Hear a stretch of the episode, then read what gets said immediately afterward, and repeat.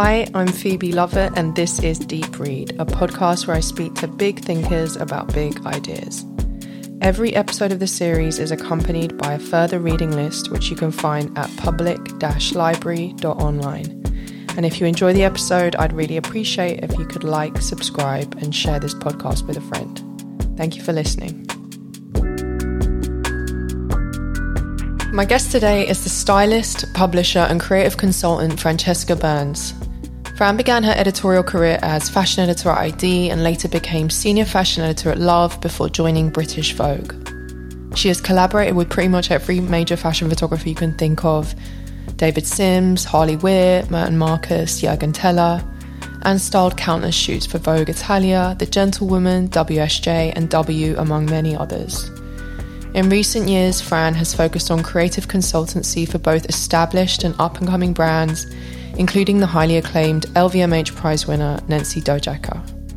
I met Fran not that long ago and was struck by her warm, unassuming manner, which is totally at odds with the iced fashion industry stereotypes, as well as her clear curiosity about realms and spaces that exist far outside of the material world in which she's been so prolific. I hope you enjoy our conversation. Hi, Fran. Hello. Welcome to the podcast. Thank you so much for being here.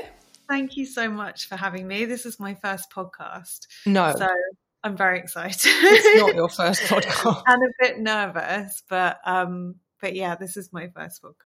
Yeah, I tend to go off on a tangent, so I'll try not to. No, stay focused on the listen. The whole point is the tangent is the whole point. Um, but yeah, thank you for being here. It's it's lovely to chat with you. Whenever I googled you doing my research, it's like super stylist, super stylist. Um, how do you feel about that title? I find it really. I. It, do you know what? It still feels quite um, uncomfortable to me. I mean, actually, the Google search, I'm like, oh God, because I know the first thing that comes up is a load of really dodgy pictures from about 12 years ago, where I had a lot of terrible haircuts in my time. Um, but yeah, super stylist. It feels like part a part of me, but not all of me. And you know, I'm really fortunate to have had the career that I've had, and um, but so much has happened i think to me in the last few years that i think super stylist is is not the first thing that comes to mind when i think about myself and what i do. I guess it's part of my story but yeah.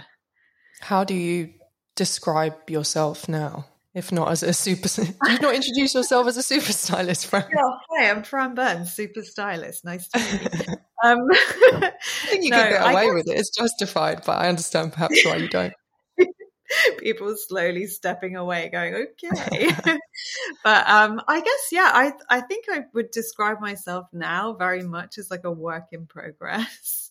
I don't mm. think hmm. there's, um, I think, yeah, the last few years have really given me like the opportunity to kind of, I don't know, kind of reassess and um and kind of like redefine myself. And whilst definitely styling is still very much part of what I do, I think that I do lots of other things as well. Mm. So, yeah. Was that a sort of process that was triggered by the pandemic, or did it come before that? It was coming. And um, I think like 2019 was such a like huge year for me. It was I don't know what was going on. I was busier at work than I'd ever, ever been before. I took something crazy like 137 flights. I felt like I didn't exist. I was just like going, mm. going, going. And actually, I got really sick. And unsurprisingly, I like I actually had like proper proper burnout and I think September yeah, September, I kind of had to take time out and I went to um, Arizona and I went to like this kind of incredible, I guess it's not rehab, but it was like emotional rehab, mm. um, which was one of the hardest things I've definitely ever done, but one of the most important. And I guess like any kind of personal work, once you start, it's like there's no going back. It's like you've walked yeah. into a room and someone's turned the light on and suddenly you're like, oh God, I thought it was completely different, but no. Um, so yeah, I w- and then my health really suffered. Like I just, I just was suffering completely from like nervous exhaustion, and I kept just getting sick and getting sick, and I'd have to sort of take time off. And by the end of the year, I was in hospital for like ten days, and I just was like at that point thinking, I don't know how I can keep living like this. It's no yeah. lie. Like I can't handle it emotionally, I can't handle it physically. And then when the pandemic happened, I mean, obviously it was awful and terrifying and many, many things, but it was also perfect, like good timing to stop. Mm. And I was like, oh, good. I don't need to make excuses anymore. I can literally just sit in my house and stare at a wall and be like, what next?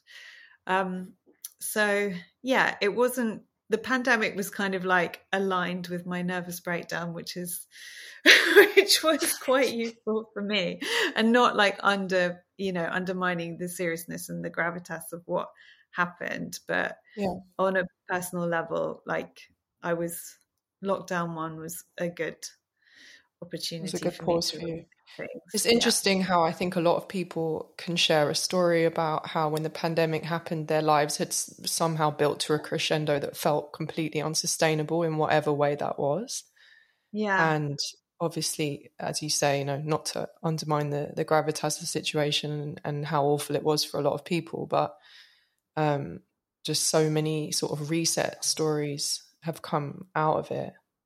Yeah. Um, so obviously, you'd you'd you'd got to that point by building a career, you know, prior to that, which had just sort of gained tons of momentum, dating back to your, uh, as you said, your your dodgy hair hairstyle. Not your words, not mine. I didn't see any dodgy no, hairstyles. They were so, they were so dodgy. well, I'm sure they at the time for the era they were fab. Yeah, yeah. Um, because you you started out your career as a fashion stylist, if I'm correct, at ID. Is that right? It is. I ID was like um I actually my first ever job was working for Kylie Minogue. Oh, okay. Which um, Kylie predated ID. Sorry, I got my predated my ID. Yeah, that was um that was like my I was at London College of Fashion and we had to do an internship and that was where I landed was working for Kylie's creative director. Mm. But it was such an incredible opportunity because growing up kind of like on the cusp of the internet like i just i didn't really know that much about what styling meant and yeah. at that time like she was so famous and i mean she is so famous she's incredible but um we were just doing everything from like the cover of pop magazine to putting a tour together to re- like endless endless photo shoots so for me, it was like the perfect opportunity to kind of see all these different avenues in fashion and find my feet and kind of like I knew nothing at all. Like I walked into my first day on the job as like a music video um, for "Can't Get You Out of My Head," which is like wow, that's a pretty there was iconic. So and it was so epic, and I was like, you know, just this kind of like very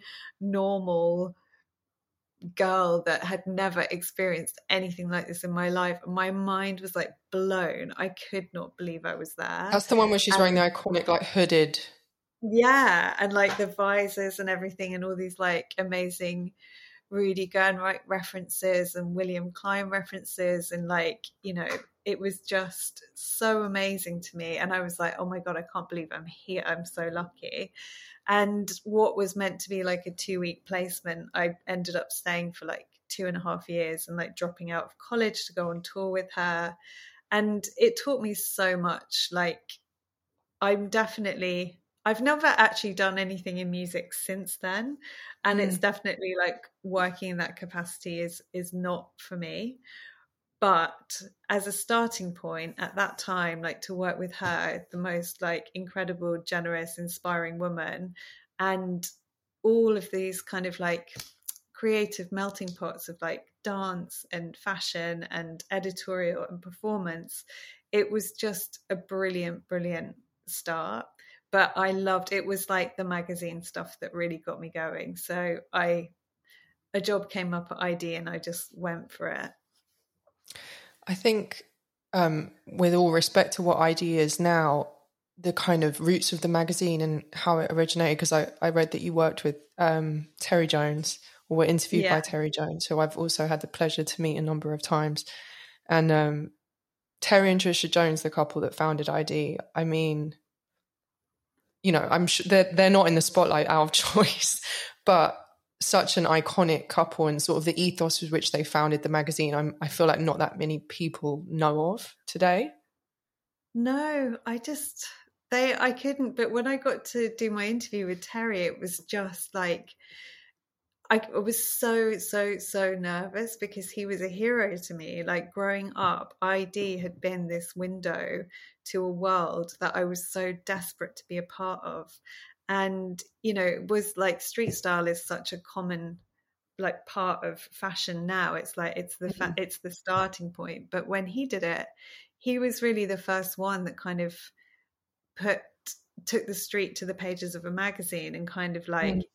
you know his eye on this whole world like he was so fascinated and inspired by the people he would see he was like you know these should be this is more interesting than a model and you know he used to work at Vogue and left Vogue to to start ID, and um, he and Tricia, what they kind of created there, this culture of family, which is still so true. Like the friends that I made there are my friends for life. They're my like chosen family.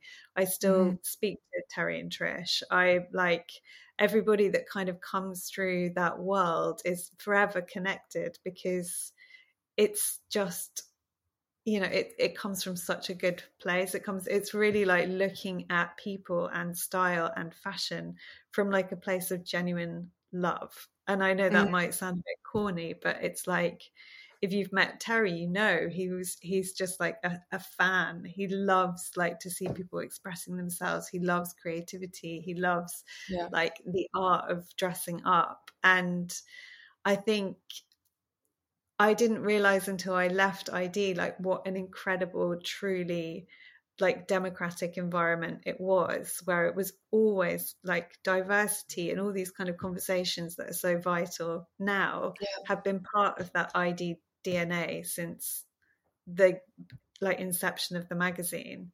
And yeah, if you look at ID from the eighties, yeah. early eighties, it's totally diverse and yeah. you know even down to the fact that like that as you say that style of street style photography that they pioneered the straight yeah. up like yeah that didn't exist people did, no one was taking pictures of quote unquote normal people with amazing style just up against a wall or in the street and now that basically yeah. defines the whole of instagram the whole of instagram yeah and i phenomenal. don't know if people people know and it's just like I last, I mean, I last saw Terry and Tricia um, Judy Blame's funeral, but which you know was an incredible event and a rightful testament to an incredible, incredible man.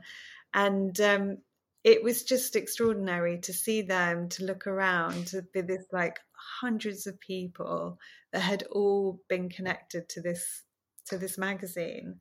And mm. I just I'm so, so grateful that they gave me that opportunity because it was absolutely like formative beyond anything else that I've ever done. And yeah, yeah I'll, I'll always be grateful to them for that. I was um I was doing some reading on like the history of fashion, like stylist as a job, because I was just yeah. kind of curious. You know, stylists now occupy a really big space in sort of our culture. Like you have yeah. celebrity stylists and often people know the names of people who are styling the celebrities that they follow like these people hold like huge importance and it was interesting yeah. to read that like really before the 80s and i guess really coinciding with that era of id in the face and particularly like ray petri that there wasn't styling wasn't a standalone job it was usually sort of like the job of the fashion editor to sort of do it on the side and then these really iconic stylists came in or these like these not even you know just like creatives really interesting creative people with so much flair that it kind of segued into becoming its own its own profession. I just wonder. I don't. I don't know where you grew up, and I just wondered. Like you said, that ID was influential to you, and did you know that stylist was a job? And and if so, like why did you think you might be drawn to it? No, I had no idea. I I grew up in like um, a small town outside of London, like an hour outside of London. I went to a convent school, and there were like thirty two girls in my year. Like my world was so small, and um, fashion for me became like a really a really sort of vital part of my life. Like i was always into it growing up and i changed my clothes constantly as a as a girl like driving my mum mad leaving things all over the floor which I still do. But um it was i um yeah i lost my dad when i was 12 and it's a really difficult age to go through something like that. Well it's always difficult to go through something like that but your other kids just don't know how to talk to you. Mm. that it's like you know it's very um you know it was quite an isolating experience for many many reasons but fashion gave me like not only like a great disguise like i didn't have to be defined as that kind of sad traumatized girl. I'd be like oh fran's here and she's wearing this and fashion actually gave me like a way back into my peer group.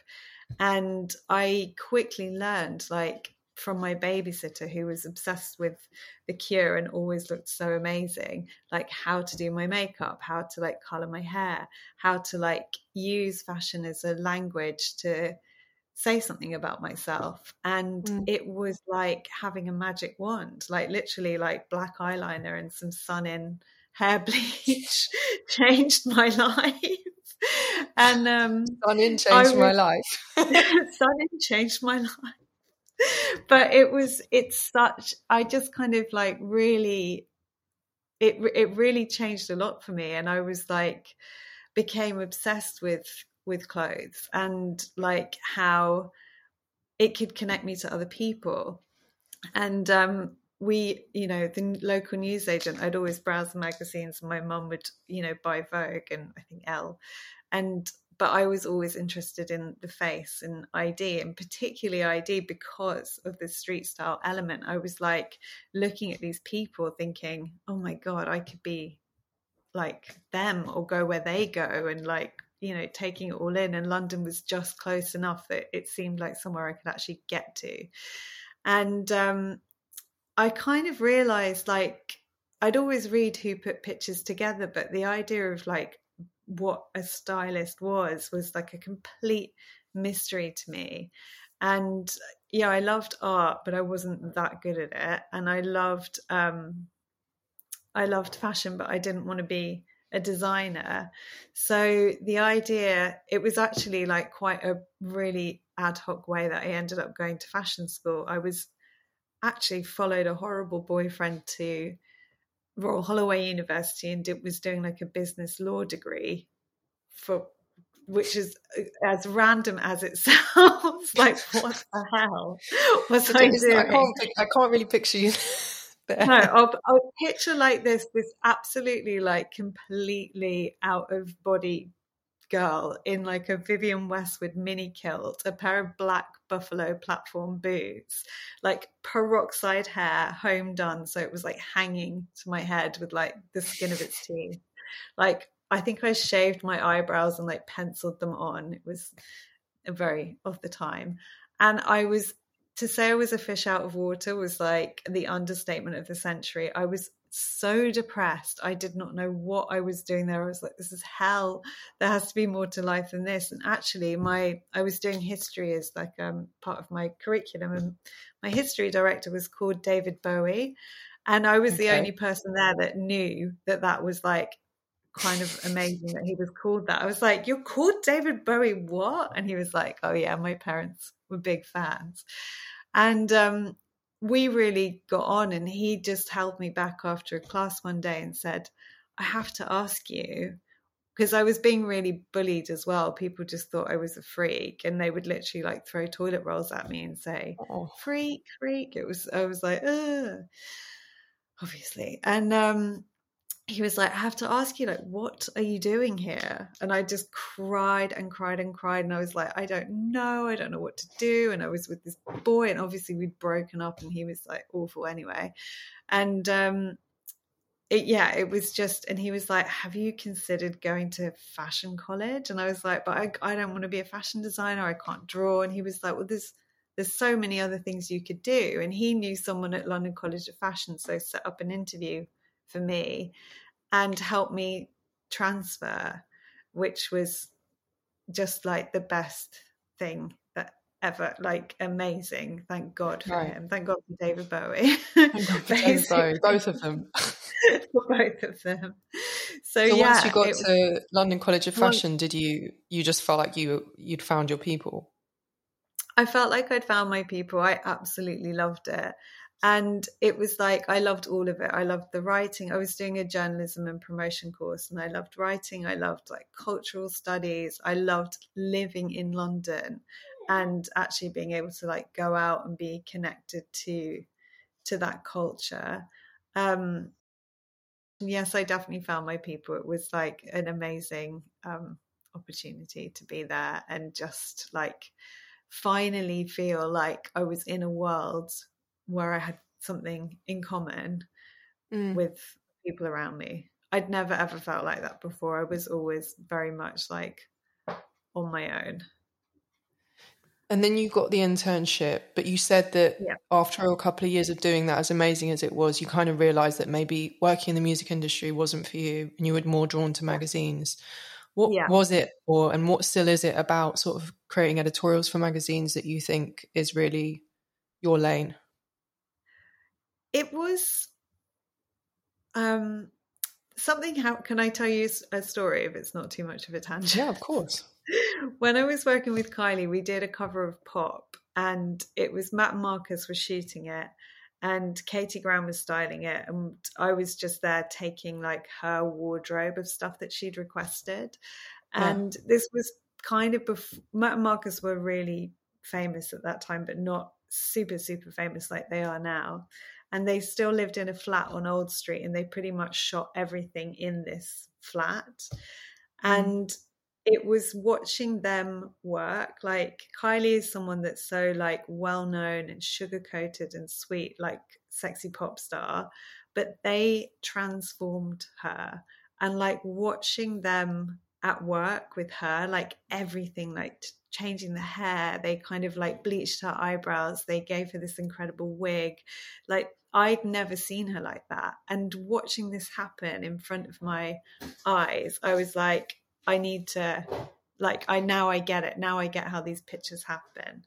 And um yeah, that was that was when I realized like I really wanted to see what happened at magazines. And I really, really actively like went looking for work at, at magazines. And the editorial like image making is just one part of what makes magazines so amazing.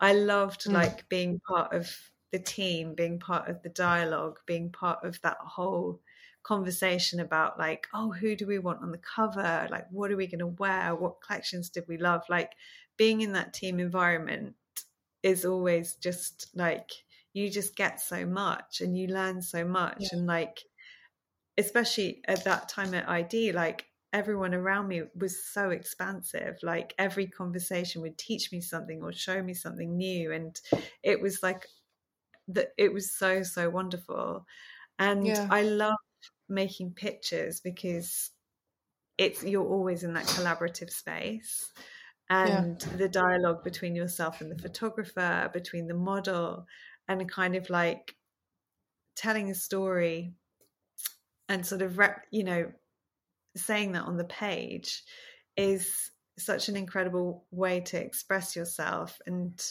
how you feel and um, how you see the world, how you see women. And it's really like, I don't know, it's, it's a very special position to be in to be able to kind of work in that way, that that's your job. It's, yeah. it's pretty cool. I guess also maybe a few years ago when you were doing primarily just doing that kind of work, magazines really set the cultural tone in a way perhaps yeah. they don't now because of social media or, yeah. or certainly set the aesthetic tone, like the, the impact that a magazine, a cover could make on style and you know street style. Of course, they're still incredibly impactful, but because social media has become so huge, obviously the, it's diluted. Inevitably, it's diluted.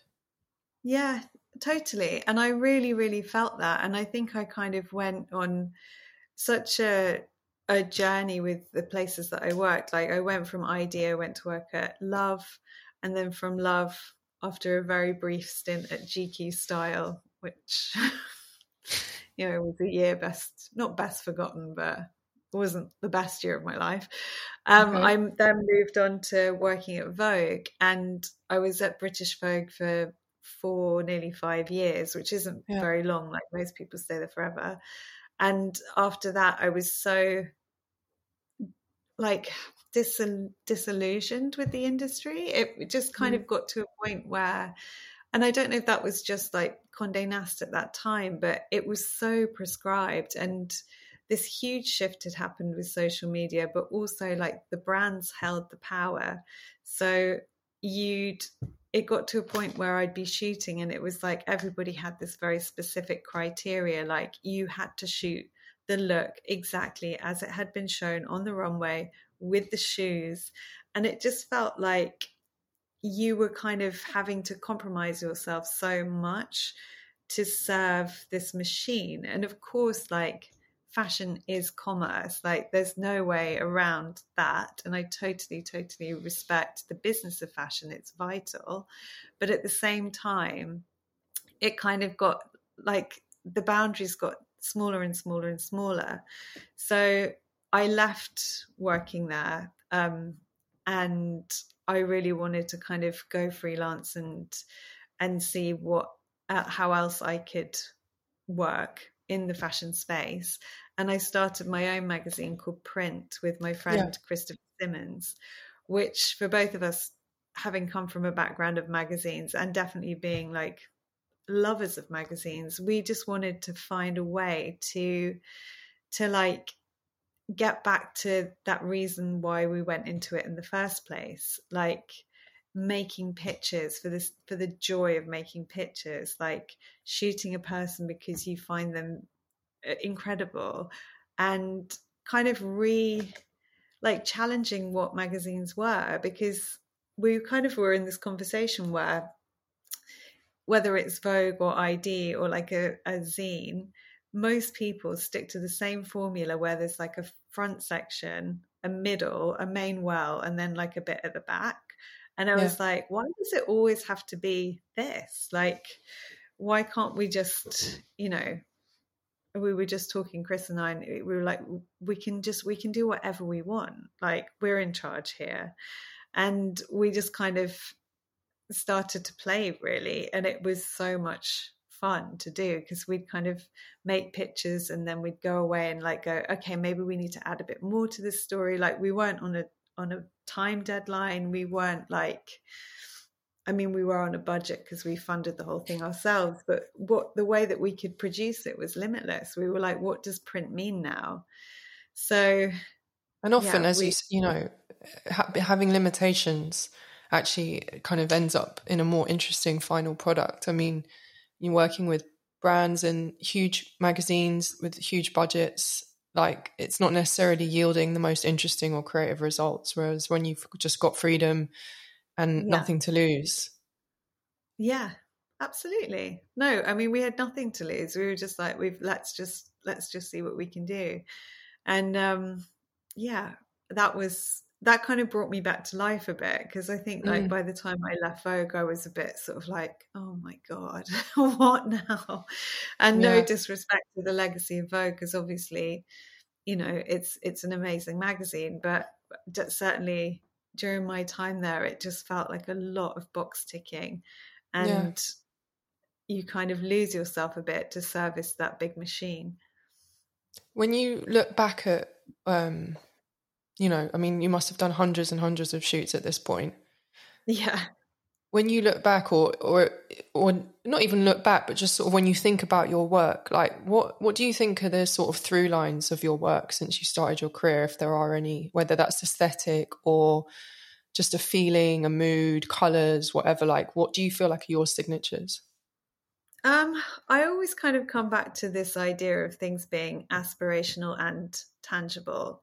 Like, I like to feel the woman as someone like I never want to objectify a woman. I mean, I'm the majority of my work is in women's wear, so I guess I don't know to find.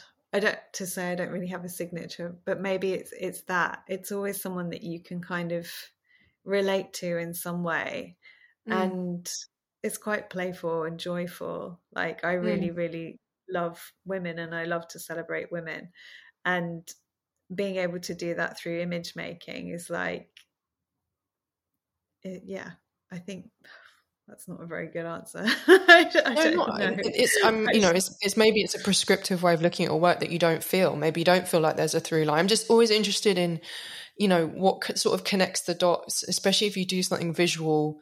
Like maybe there was something you saw that you did on a shoot and you know in ID back in the day that you feel like you're still doing now. But it, it also makes sense that maybe it's just more you know connecting to the to the model i guess models are often sort of depersonalized and like they're just treated as clothes horses and i know that that's not your mo with the way that you work no and actually i never and this is yeah i never st- it never starts with the clothes it always starts with the woman and it's always been that way for me and it's like i think especially like coming into fashion through the lens of ID and like the photographers of that era, like Bruce Weber or Juergen Teller or Terry Richardson, at that time, it was like you, I was seeing people, like models were people to me. They weren't just kind of like clothes horses. And I'd know mm. who everybody was and I'd kind of follow the women. And the fashion just became a kind of like a reason to do it. But it was always like a character study, like and it and it still is for me. It's like I think I think about the casting before I look to what she's going to wear, it's mm. like, oh, I'm obsessed with her. I really want to make pictures with her, and then an idea will come. But it it starts always. It starts with the woman. Yeah, and I think it sort of reflects the truism that style is not really about what you wear, but kind of how you live your life, and it transfers yeah. through to so many every facet of your life, from what you eat to you know yeah. where you go on holiday the books you read the way your home looks the way you operate as a person. Um, how do you think about your own style? Like what are you trying to achieve when you get dressed? Not to well, i'm over it now actually. No not at all. I just kind of like oh what my own style. I just i'm definitely in a stage of my life now where i'm building a wardrobe and I mm. think like over the past probably I don't know, maybe 10 years, I've had such a big sort of shift in my thinking when it comes to sort of sustainability that yeah. whilst I love, love, love clothes, I love the way things make me feel. I like, I'm always looking for that something, I guess it's a bit feminine, but also functional, just because of how I live. Like I'm always moving around, walking here to there. Like I need a certain practicality to my day to day looks. But I really try and shop with like longevity in mind. Mm-hmm. Whereas my hardcore shopaholic days, I was like hard fashion. I wanted things straight off the catwalk. Like I used to get a thrill from being the first one in Prada, like new season Prada. I was like, ah, and um, yeah, it was just like a real addict. No, I was so like I used to be on WhatsApp with all the sales assistants, and they'd be like sending me. It was like, oh my god, Celine assistant in the back room unpacking those Phoebe Philo boxes. I was like, it was like, oh my god, rabid, sending it through, and I'd be running down there and like spending every penny I had. Um, I mean, you must have a quite incredible archive if that's how you were operating. I, it's actually yeah, it's, it's there's there's a lot of stuff, but it's like uh, it's weird that I don't feel like that person anymore. Like I have, right. I think when things are so of the moment, you kind of wear them and then you need to like leave them alone for like 10 years and then go back right. to them or actually five now or the cycle of fashion is so quick it's probably less time but um it's yeah now i definitely like I definitely shop for for like I build on on things. I'm like I have to sort of have a reason to buy something new. What's the last thing you bought that you really love? Uh, the last thing I bought is a pair of like white Margiela tabby boots that uh, they're not kind of white leather, they're painted. And I absolutely like love, love, love, love, love them. I wear the them every is day. still there. My, oh my god, my boyfriend hates them so much, and he was like, every time I wear them, he's like, oh god, they're. He so hates ugly. tabbies in general, or just those ones. I mean, they're not exactly like a, a sort of like the sexy shoe that's so man repellent. Looks like you've got hurt, but um, yeah, I love them. I I wear them pretty much every day. So yes, that's the last thing. I'm I sure they're fab. I'm sure you style them well.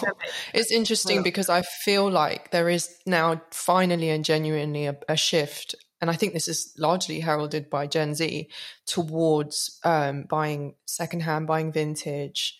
Um, you know, the message is finally getting through, and obviously, as you say, fashion does need an overhaul. It's one of the biggest polluters in the world. I mean, there's some yeah. scary stats that I won't spout at you because you know them. Um, mm-hmm do you think that fashion has the capacity to turn itself around and and are you fu- hopeful for like the future of it? Because it, it is there's certain elements of the way that the industry works which just feels so out of step with what we know about um, its environmental impact. And it's kind of crazy. Sometimes i'm like can't they just ban these fast fashion sites? Like someone should just ban what's that one? Shein. Like someone should just ban that no? It should be completely banned. I, it should be illegal. But i feel like I do feel really hopeful actually, because I think fashion is such an incredible catalyst for change. That's what mm. the whole industry is based on. But also, I think like what we need to talk more about as an industry is the fact that we are we are living through a change it's like and it's not something that happens quickly it's not something that moves you know, oh, today we're going to be a sustainable brand. It's a huge, huge, huge systemic shift that needs to happen, not just mm. in fashion, like everywhere, interiors. Yeah. Like I was in a nail salon the other day and I was like, oh my god this whole place is like made of plastic marble using like mm. toxic chemicals everything is being thrown away nothing is recyclable and it's mm. like it doesn't matter where you look like building industry, um, you know, every single part of modern life has got a time limit because you know it's not going to be possible to keep doing things the way we do them for much yeah. longer.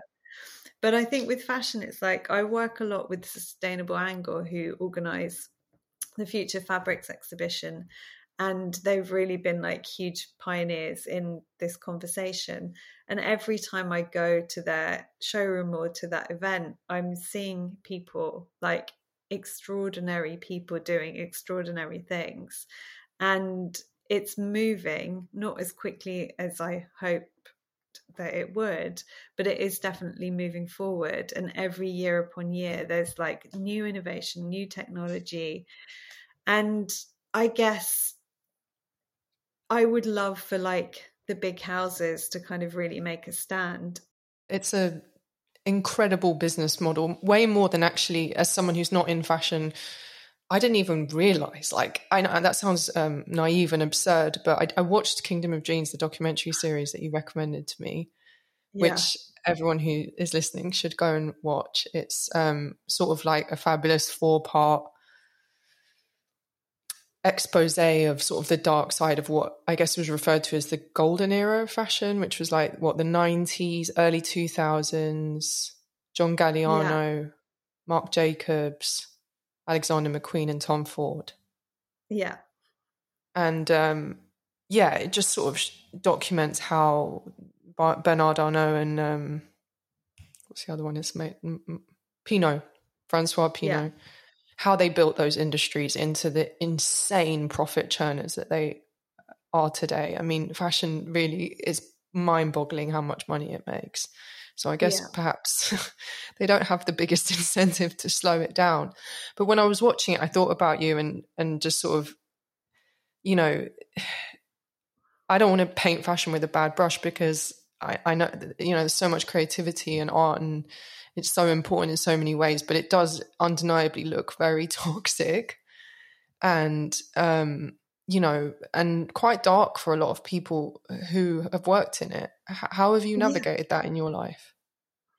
I mean, I definitely, it's felt like that for me too, because I think fashion, it's a really, it is an extraordinary industry because there are so few industries that you can actually work creatively and make a living. It's like, it's a yeah. really there's so many jobs there's so much opportunity for so many mm-hmm. different mm-hmm. skill sets and in that sense it's really amazing but on the other hand i think like if you're artistically creative you tend to be quite sensitive anyway so it's mm. also a magnet for really sensitive fragile volatile people which presents itself in a myriad of ways. Like some people are really are really like soft all the time. Other people kind of have this like massive ego with a huge like defense mechanism up front which can be brutal. But you know it is a business at the end of the day and i think it does create an environment where someone once described it to me as like a crocodile pit because you're just like everyone's out for themselves and mm. there's a lot of that happening too but having said that like my experience with it i've i'm old enough now to take myself out of situations that make me feel compromised in that way and i just don't tolerate it i don't want it i don't need it no matter what the cost is yeah. but um, I was at a friend's wedding last year in in August in Como, and it was just so magical. And this is somebody that I'd met through fashion and through this work. And I was surrounded by people that I like, I consider my best, best friends. And I was like, oh my God, you know, for all the things that people say about this industry, like I have really, really met the most amazing people. And this industry does attract the most amazing people. And mm. of course, it's like, you know, a big business with a lot of complexities to it. But you find your tribe wherever you go. And I think like like people attract like people. So yeah, I don't know. I interviewed I um the the writer Lou Stoppard recently. She used to oh, edit SHOWstudio and yeah. she was saying, you know, for all fashion's reputation for being elitist, it actually fosters a really diverse array of talent and is a lot less um, exclusive than say like the art world you know? Yeah. Actually you get people from every walk of life every race every background every sexuality and it and it really is just like a home for all those different people. Yeah definitely. Definitely. Um, I wanted to ask you a bit about your collaborative relationships. And I know now, well, I believe now you work primarily more as a creative consultant than sort of day to day stylist. Um, and you've got various relationships that you've built and are building. I just wondered, like, how does your collaboration process work? And are there any relationships at the moment in your working life that feel particularly fruitful? I think all of, I have to say, all of my working relationships feel very fruitful.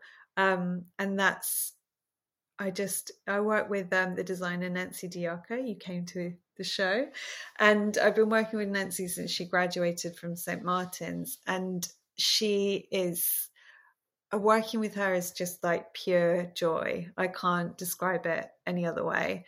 I, she is such a talent, and I love her vision of women. I love mm. the way that she creates, the way that she kind of, you know, she's not. She works in such a unique way in that she doesn't I've never seen a reference picture on her wall or like a mood board. She literally just drapes on the mannequin and she does it all herself and kind of like the way that she kind of, I don't know, like dresses the body is so beautiful. And it's like this really sweet spot between femininity and strength, like mm. vulnerability mm. and strength. There's something very sort of sensitive about what she does, but also very strong.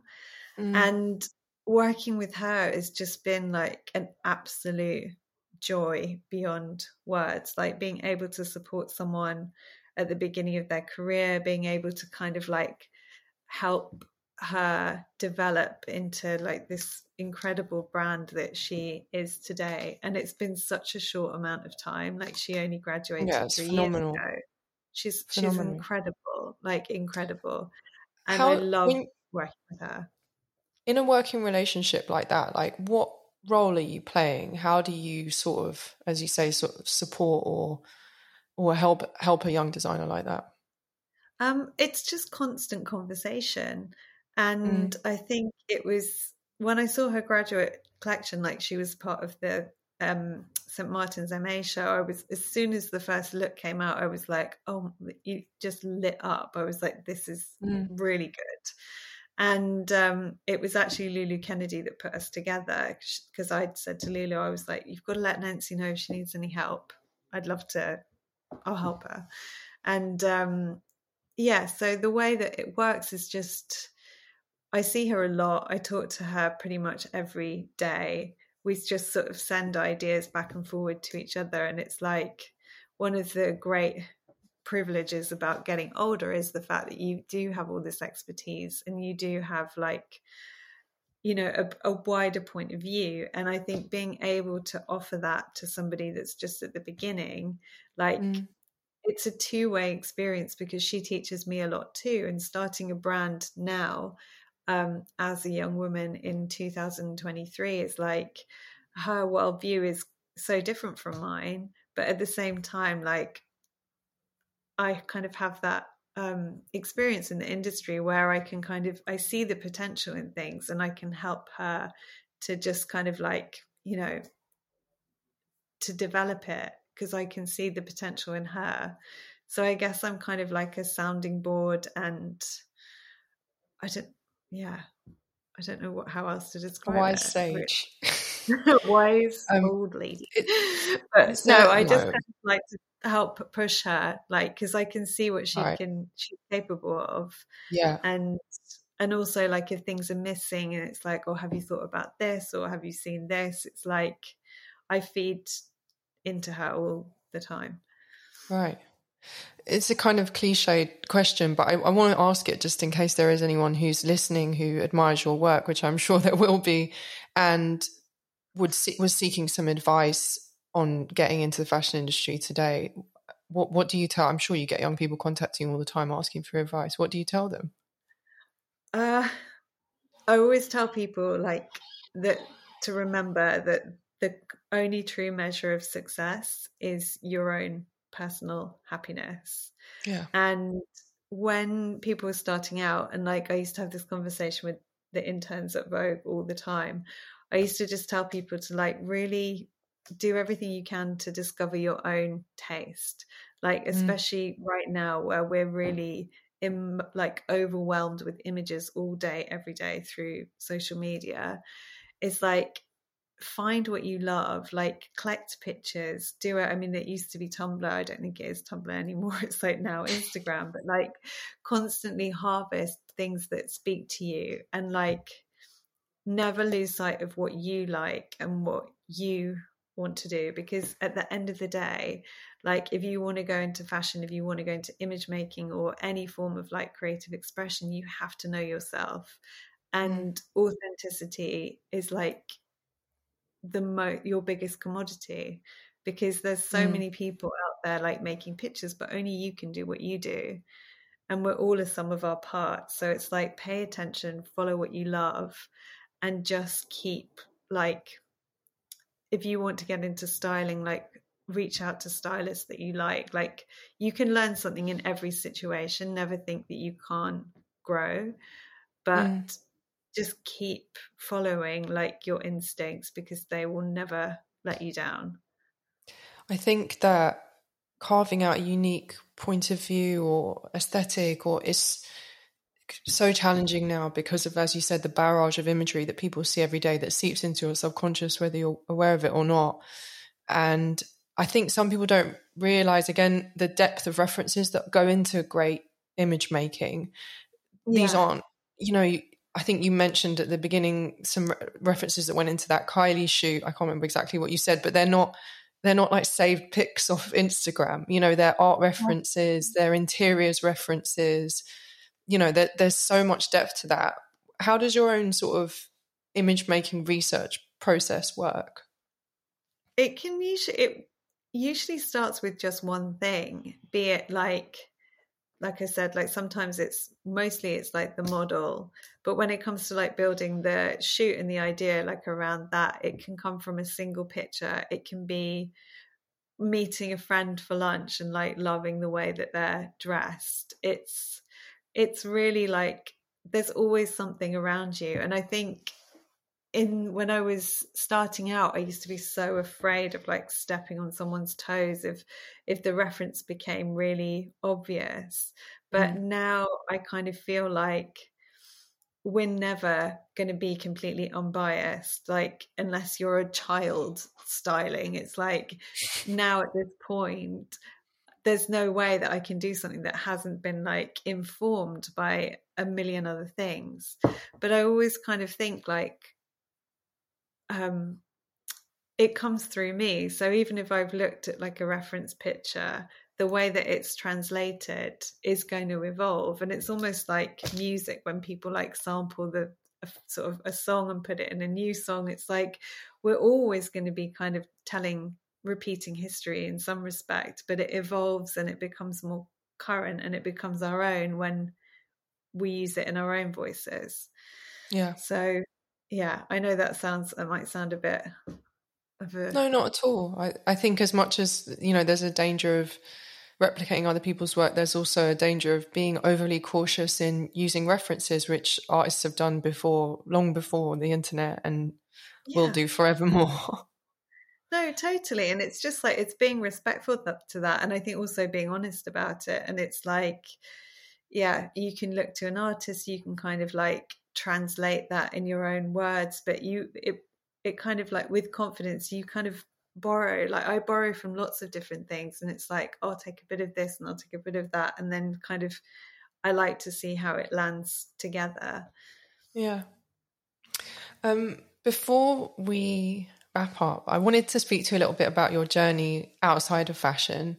I guess yeah sort of one that sounds like it really kicked off in earnest in 2019 and then sort of evolved in 2020 and um, just from the few times we've met i've already become aware of your sort of journey into and also what you share on instagram ironically enough your journey into sort of uh, holistic wellness spirituality or interest in fields that are very different to you know your work in image making. Can you talk to me a little bit about that? Like what that journey that you've been on what it looks like and what's kind of informed it yeah, last, I mean, I when I was talking to you about getting really sick, when I was sick, my recovery, um, it was really the first time that I'd used food as a healing tool.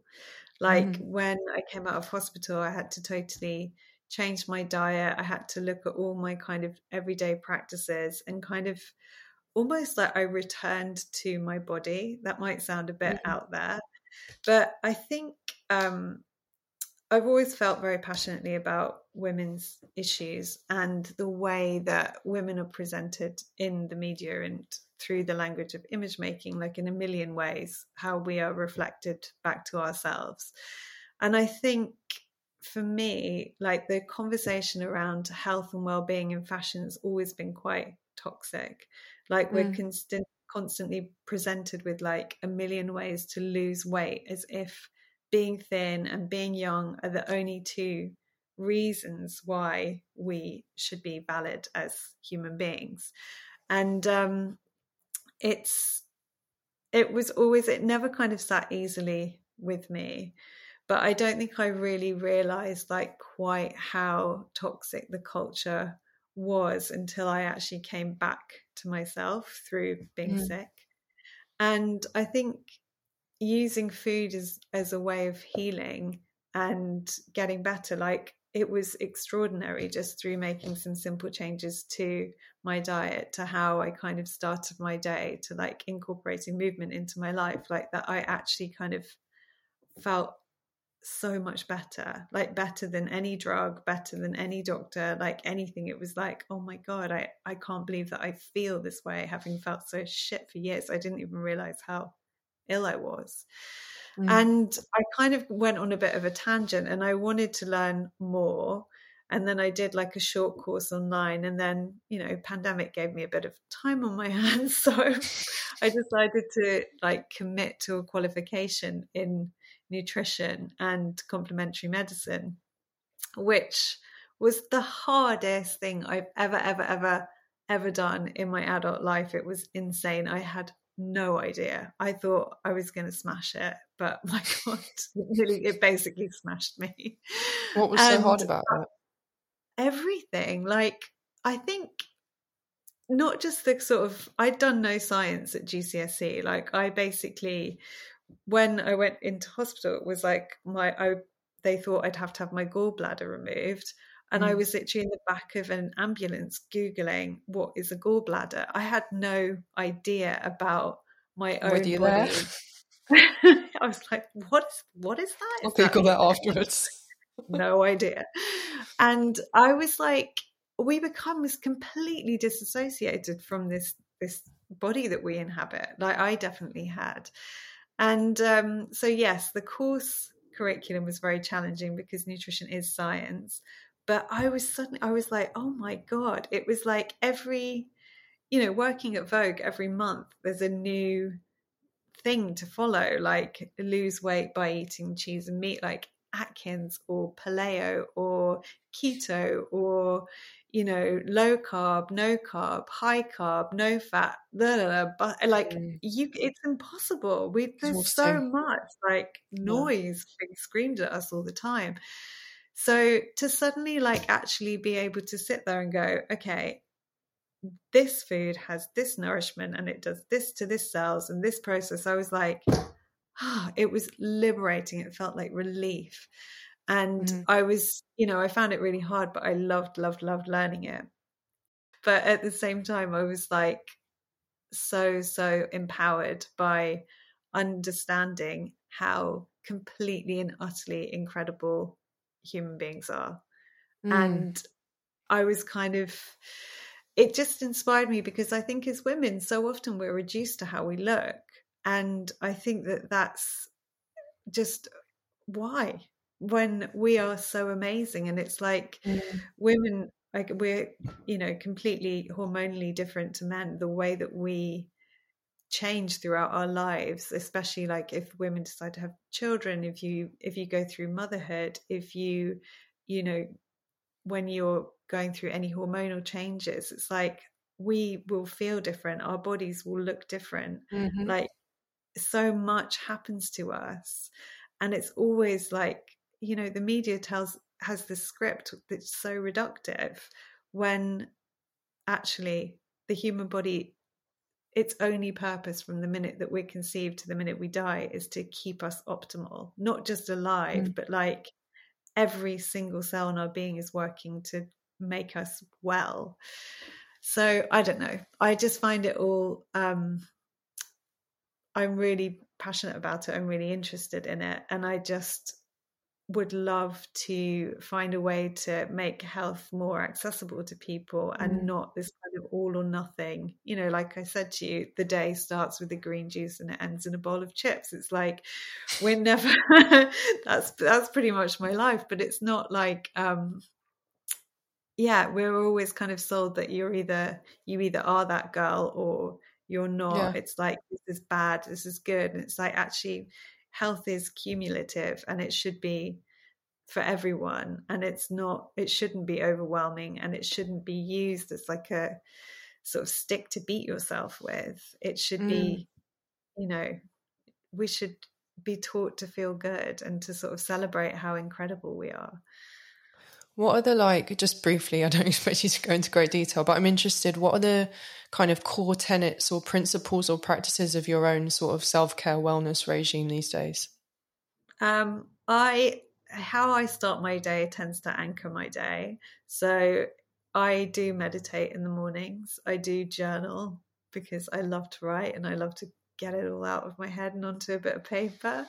And movement for me, like I love to exercise now. I never used to, but I absolutely love it. It just makes me feel good, the endorphins. And and then when it comes to food, it's like Michael Pollan says it best eat real food, not too much, mostly plants. Mm-hmm. So I kind of just, you know, I do the best I can, but I also love to love to eat. So I don't kind of deny myself anything. It's just yeah. mindful choices.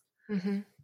And I think once your nervous system relaxes and knows that you're not going to do anything punitive to it, keeping, you know, if, if your desire is to like maintain a sort of balanced weight, that sort of happens naturally, you know, when you're not sort of putting yourself through all these crazy I just feel like I've spent a lot of time putting myself through crazy regimes, and when I stopped doing that, my body just found its way to balance naturally. Absolutely. Who'd have thought? Who knew? No, it's ex- it's exhausting. I spent so much time and energy in my life worrying about what size I was or how I looked, and like you know feeling horrific and like self like t- mentally like torturing myself if I went out for dinner and like had a cheeseburger. Yeah. It's like, oh my God. Yeah. And I remember like there was someone I used to work with who was really like obsessed in a very bad way with food. And like, you know, I'd have a sandwich and she'd be like, oh, you're having a sandwich like bread ah the devil and it was just like oh it's such a toxic culture and i just think like it's toxic for anybody but i think women particularly bear the brunt of it.